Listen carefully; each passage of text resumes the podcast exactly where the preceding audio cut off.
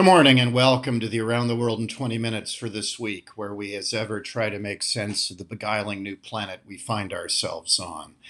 And I'm doing this a little bit earlier than usual, both in the week and in terms of time, because I am frantically going over my speech for next week. It is the kickoff speech of the book. So it's a huge week, and I'll probably do one of these um, on our Washington trip next week when my faithful right hand man uh, the McCartney to my Lennon, John Goodnight, and I, the chief of staff of my firm, go to Washington, meet with the Koch Foundation, the Stand Together Alliance, and we've been invited to go to one of the salon dinners of the donors for the Stand Together Alliance to show them the book that they bought. Our book, The Last Best Hope, where I give the first speech of, I'm sure, hundreds on the book, and it really is the kickoff place of that process. And for fun, I may actually, I, am toying with the idea of giving you a version of that speech uh, just off the top of my head next week. Um, and then talking a little bit when I get back about what the trip was like, is then going on with the World Through Great Powers Eyes list that we've been working on, which has met with a lot of acclaim. A lot of you like this as we explain what each of the chess pieces thinks and can do. We've done so far China, the US and Japan, and today we're going to do the Anglosphere, so never fear we'll keep going with that. But I think it would be great to involve you guys in the book as much as possible.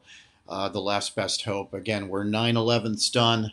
I'll be writing chapter 10 this month, and then John and I are going to talk, and I'll write the conclusion in July. Then frantic word editing and copying, copy editing to get the book out uh, to White Fox, our wonderful publisher, by September 3rd so it's on the stands ahead of the Iowa caucuses. Again, this is nothing if not a political book in early February. So a hugely rushed process, but it's been wonderfully creative in the format. Uh, frankly, again, I think it's my revolver. If uh, To Dare More Boldly was Rubber Soul, I think this is Revolver even better.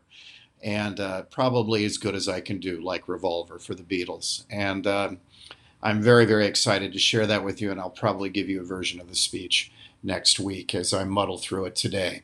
But ahead of that, I thought we'd continue with the through the great powers eyes look at what the great power chess pieces can do, what they can think, and where they are. And we started with the bipolar notion of the world of the U.S. and China as the two superpowers, and then though beneath them are these great powers uh, with an awful lot of room to run with the football to avoid the Graham Greene trap and set their own course and either ally with one or other of the superpowers or go their own way. And we started with Japan, which is firmly in the camp of the United States. And you can argue, if anything, under Shinzo Abe, the Japanese actually led the way, that they, they're the ones who created the Quad under Shinzo Abe. They're the ones who created CPTPP.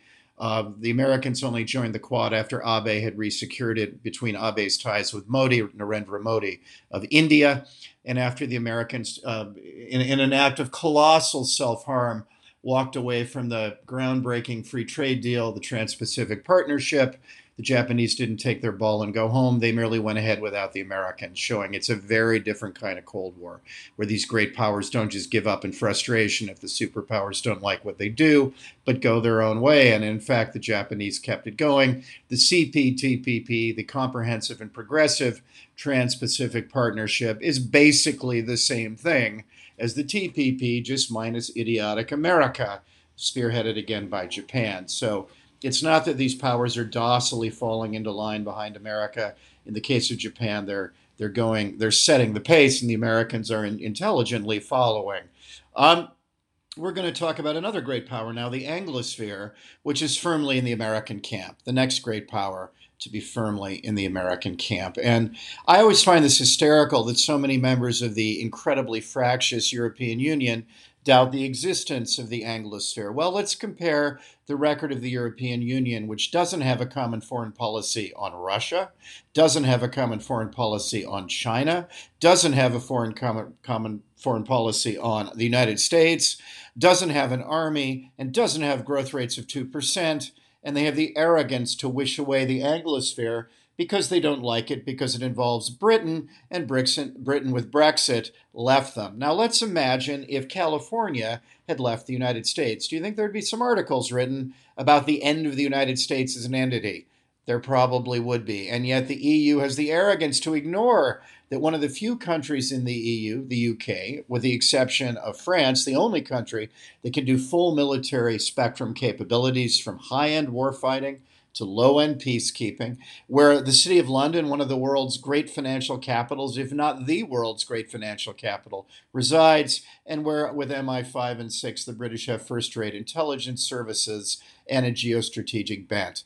That they lose that and have the nerve to say the Anglosphere doesn't exist because they don't like it is an example of the wishful thinking. That is why the always wrong mainstream media, I think the FT, have really missed the boat because the Anglosphere is nothing if not coherent in its geostrategy in a way the EU can only dream about.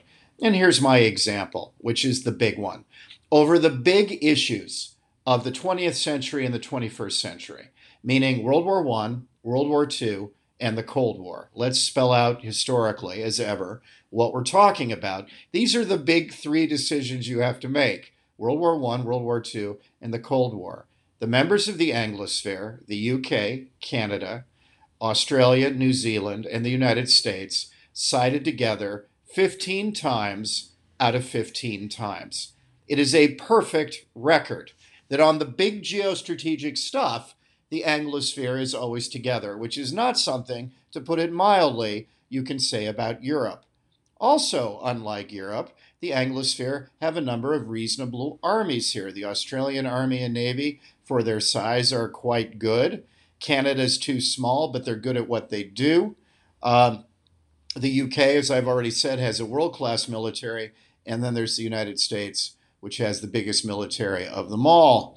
In addition, strategically, these countries are aligning over the future. It isn't just the past and the present, but it's also the future that with AUKUS, which is an old fashioned defense pact signed between the Australians, Anglosphere country, the UK, Anglosphere country, and the United States, the United States and the British are going to give Australia nuclear technology for their submarines. And in fact, they're both working on a new class of submarine for the Australians that, with the nuclear wherewithal, will allow it to go farther into the Indo Pacific by a, by a, huge factor, uh, a, a factor of 10.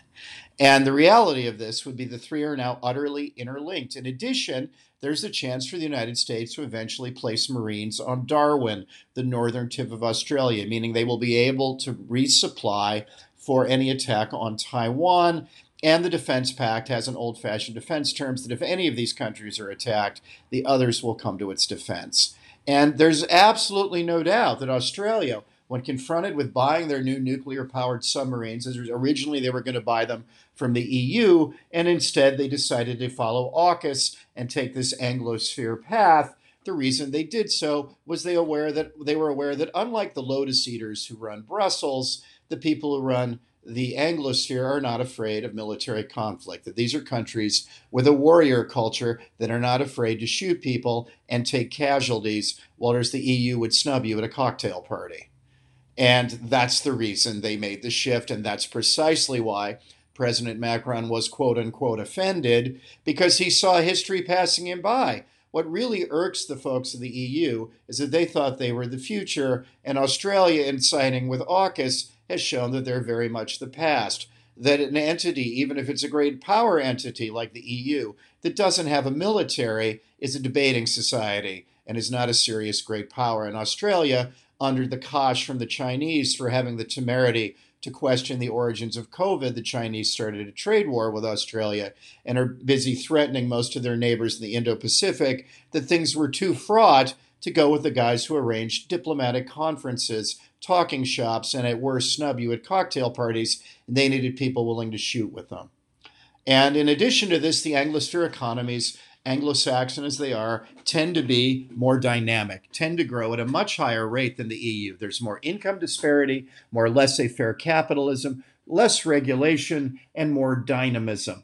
And Australia wants to opt for having a more dynamic economy rather than becoming an over bureaucrated, over bureaucratized, sclerotic, demographically deficient museum wasting away with growth rates of 1% at best. And that would be my answer to anybody who says the Anglosphere isn't real. Let's ask the Australians. Let's let's ask Canberra if they think it's real or not. Obviously it is. And their record of working together 15 times out of 15 is unprecedented. And even for those EU institutionalists out there who act like institutions in, in and of themselves matter, which of course isn't true, excuse me, isn't true, but one of the organizations that actually works in the world that nobody knows anything about, but is incredibly important, is the Five Eyes organization. And this is the five intelligence agencies that share signals intelligence. And what that means is think of little boys trading baseball cards. You show what you've got in your hand and you say, Here's what I've got. What do you have? So, in effect, there's a multiplier effect going on with these five intelligence agencies, meaning New Zealand, Australia, Canada, and the UK piggyback on the vast spending of the American intelligence scene, whereas the United States piggybacks upon the expertise that some of these countries have within area. For instance, the British from their empire have all kinds of contacts in terms of uh, MI6 that the CIA don't have. Australia and the Indo Pacific, same thing. And in fact, honorary Anglosphere member Japan is clamoring to join the Five Eyes, which is the most advanced intelligence grouping in the world. And to give you an idea of why culture matters and why language matters, and when we underestimate this, Charles de Gaulle did not when he said, the two great advantages the Americans have they're not even aware of, which are English and the dollar. That every elite speaks English and a well educated American has 27 adjectives in English, whereas a well educated Frenchman has seven or eight. It's a huge advantage. I know this in my own life over and over again. When it comes to arguing through things, you find yourself even talking to highly intelligent people with great educations from around the world, but you know five adjectives they don't quickly under pressure. It's an immense advantage that English is the language of the elites of the world, both commercially and geostrategically. And so this binds the Five Eyes, uh, the Anglosphere together through things like the Five Eyes. Um, in addition, uh, these groupings have a common culture that we all were colonies of the British. And for good or for bad, that binds us together. Uh, my best friend at university at St. Andrews is a rather well known Australian decision maker named Michael Wesley. And Mike and I used to laugh when the British were being insufferable and snobby. And St. Andrews is nothing if not an Evelyn Waugh novel. I love that about it. But you would go to these events, and these pompous English people would do things and Mike would look at me and say, They never got on the boat. They're not part of our frontier culture. We're tied to them, but we're the cousins, as John Le Carre said. We're related, if somewhat distantly. And that's not to say that we get along. Like many cousins, we bicker and we fight. It's Butch Cassidy and the Sundance Kid. We bicker, we fight, but we come out shooting the Bolivian army together. That's the key fact of the Anglosphere. It's not that there's a lack of contention. For God's sake, I grew up in the UK. I'm aware of every difference between the United States and the British. I lived and worked that for eight years and have spent the rest of my adult life with a majority of my clients being in London. And I, if I had to pick a place to live other than America, ultimately it would be Britain. I'm most comfortable there. I've lived there for well over a decade of my life, very, very happily. But we are different. We're cousins in an Agatha Christie murder mystery stuck together, uh, but we're cousins nonetheless. And I'll give you an example of the ties that bind. Think of the Five Eyes for a minute, this institutional organization. The Five Eyes was founded around sharing common intelligence. This is after the British, with the Cambridge spy ring led by Kim Philby, stole our nuclear secrets. The British, under Philby and other high elite members of, of the British elite who were recruited as communists in the 1930s when they were students at Cambridge, um, Burgess Maclean, Blunt, uh, Cairncross, the whole lot of them, led by Philby. Um, they stole our nuclear secrets, and what did we do? We grumbled and we went back to working together, that we still share signals intelligence, open source intelligence with the British, in spite of the fact that British elites stole our nuclear secrets. Okay, now let's do a thought experiment. Let's imagine a British or French elite person stole the American nuclear secrets. We'd never hear the end of it. We'd talk about it constantly that they'd done this. But with the British, we rolled our eyes and went back to working together. There is a different degree of closeness among the Anglosphere members that EU elites do not understand, and it's grounded in this common historical lineage that comes from the British Empire. We have a view of individual liberty that is different than the Europeans. It's closer, it's more fractious. There's more individual liberty, less state control, more decentralization and Jeffersonianism, less centralism in a French way, uh, less regulation, more disparity, more dynamism. And this comes from our common culture. We just see things innately the same way. I'll never forget that on 9 11, the one phone call that got through as we waited for that last plane to descend upon the Capitol, and I was sitting at Heritage, the Heritage Foundation. If the plane that the people bravely brought down in Pennsylvania, and I think of them all the time, had not been brought down, it probably would have struck the Capitol. If it struck the House side, I would have been fine, and if it struck the Senate side, I would have probably been dead. And as I'm sitting there deciding to stay and continue to do my job on that day, along with my heroic staff, a phone call gets through from Dominic Cummings, later to be famous as Boris Johnson's chief of staff and the architect of Brexit. He's the one call that gets through on the day, and what does Dom say? I hope you're okay. We're going to get the bastards. And that mattered immensely to us that we weren't alone in the world, that the Anglosphere existed, that someone outside of our zone of incredible danger and peril was on our side. We immediately began gaming out that we thought together it was Al Qaeda. He offered to help in a number of ways that I'll never forget. We offered to talk to the British government in a number of ways. And this happened innately. This was not institutional, this was cultural, this was personal. And that's an indelible tie. And that's why the Anglosphere is real and exists and works well. How does the Anglosphere look at the world? Now that we've seen that it certainly is a coherent entity, and in fact, in, in terms of geostrategy, much more coherent entity than the EU.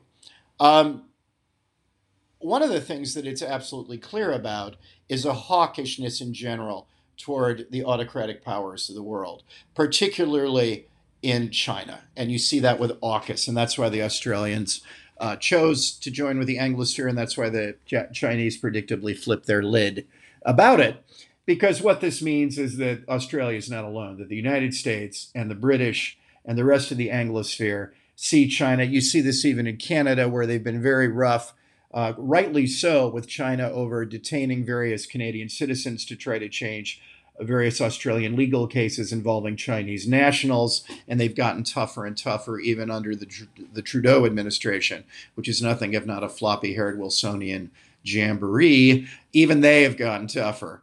Um, and the reasons for this is that they see this as a threat to the established order. And the Anglosphere is the established order, and that makes it inherently a conservative organization. They like the world the way it is because it's set up in their favor. They're free trading, and they see the world is set up in their favor. And indeed, the world changed hands in structure from a British dominated world to an American dominated world without war. In this case, why? Because they're both members of the Anglosphere, is the simple Occam's razor answer. Uh, again, as Occam's razor says, logically, often the simplest answer to complicated questions is best. And that's why, when so often, as the Thucydides trap says, a, a rising power challenges an established power and sometimes takes over, often this leads to war. 12 out of 16 times in history that, that, has been looked at, it leads to war. One of those four exceptions was the British and the Americans. And the reason it didn't lead to war, it led to tension over Suez, certainly. And there still are tensions. The British can't figure out how the Americans took their place, and the Americans can't figure out how British people my age who never ran an empire somehow think they still do. That's all true and annoying, but it doesn't change the basic fact there was no thought of conflict over Suez between the United States and the British. Why? We're both members of the Anglosphere is the simple answer. We have this common history, this common way of working, this common way of looking at the world. And it's to see whether a rising power is benign or not. And if it's not, to learn the lesson of the 1930s and prepare to balance against it much more quickly than the dithering, lotus eating Europeans, for instance, who are desperate, always getting history wrong, always misreading it. Um, it's incredible their record of the 20th century. When they're arrogant to me, I can't believe it. Shows it shows hubris and no knowledge of history in the 20th century whatsoever. The Anglosphere attitude is after World War II, never again. And so, quicker, more quickly than slowly, AUKUS comes into being. Five Eyes is now very much geared against Chinese encroachments into the Indo-Pacific. And so you have you have the Anglosphere increasingly focusing on the most important region in the world, increasingly focusing on the only peer superpower competitor to challenge American and Anglosphere domination, which would be China, and increasingly not bellicose, but martial to the extent that they're aware that to avoid war, the lesson of World War II is you have to deter quickly and upfront and the Anglosphere is very much doing that. So you have this huge and important piece of the puzzle with Five Eyes, with AUKUS, with the British on board, the United States and Australia, the Anglosphere very much coming to the fore um, in the Indo-Pacific. And for every European Union doubter who wish, wants to wish away the reality of something that's working better than they are, let's ask the Chinese if they believe in the Anglosphere. And I'll guarantee you the answer in Beijing is a furious Yes. Thank you very much. I really enjoyed doing this one. The World Through the Anglosphere's Eyes will continue looking at the various chess pieces. We still have Russia, the EU, and India to go. And then we'll look again at the developing world because that's fascinating as well. And that'll give us the full structural view of what all the chess pieces can do on the board. Again, for those of you who have subscribed, thank you so much. And we continue to have an overwhelming response. I love working with our community, and I've kept to my promise despite hell and high water that we'll keep doing this. Um, and for those of you who have subscribed, thanks. For those of you who haven't, please do so uh, so you can come along for the ride. And those of you who have subscribed, please do give. We're only asking for $70 a year, $7 a month, or $70 a year so we can continue to give you this absolutely different, cutting edge, and up to the minute view of how the world works. And as time goes on and things get ever busier, I love that we do this together. So thank you so much. We're only asking for 70. Please do give so we can continue to give this the attention that it deserves. Listen, have a great week. And next week, I will be writing to you from the beautiful Riggs Bank Hotel. It's a former bank of the 19th century, converted into a lovely hotel in the beautiful Ford's Theater district of Washington, where everything looks like the 1850s, my favorite part of the city. And John Goodnight and I will be reporting to you about the speech we give, an incredibly important one, a salon dinner for the Stand Together Alliance, the Koch Foundation, where we, for the first time, unveil the book. And I think next time I'll just do the speech verbatim after I've done it for them so you guys can be absolutely up to date. The book will then be available in September for pre order. In these very modern times, as White Fox have made clear to me, it's the pre ordering that matters, and we'll push very hard on that when the time is right. But for now, let's just enjoy the speech in the beginning of this wonderful process because the starting gun is next week. Thanks very much and have a great week.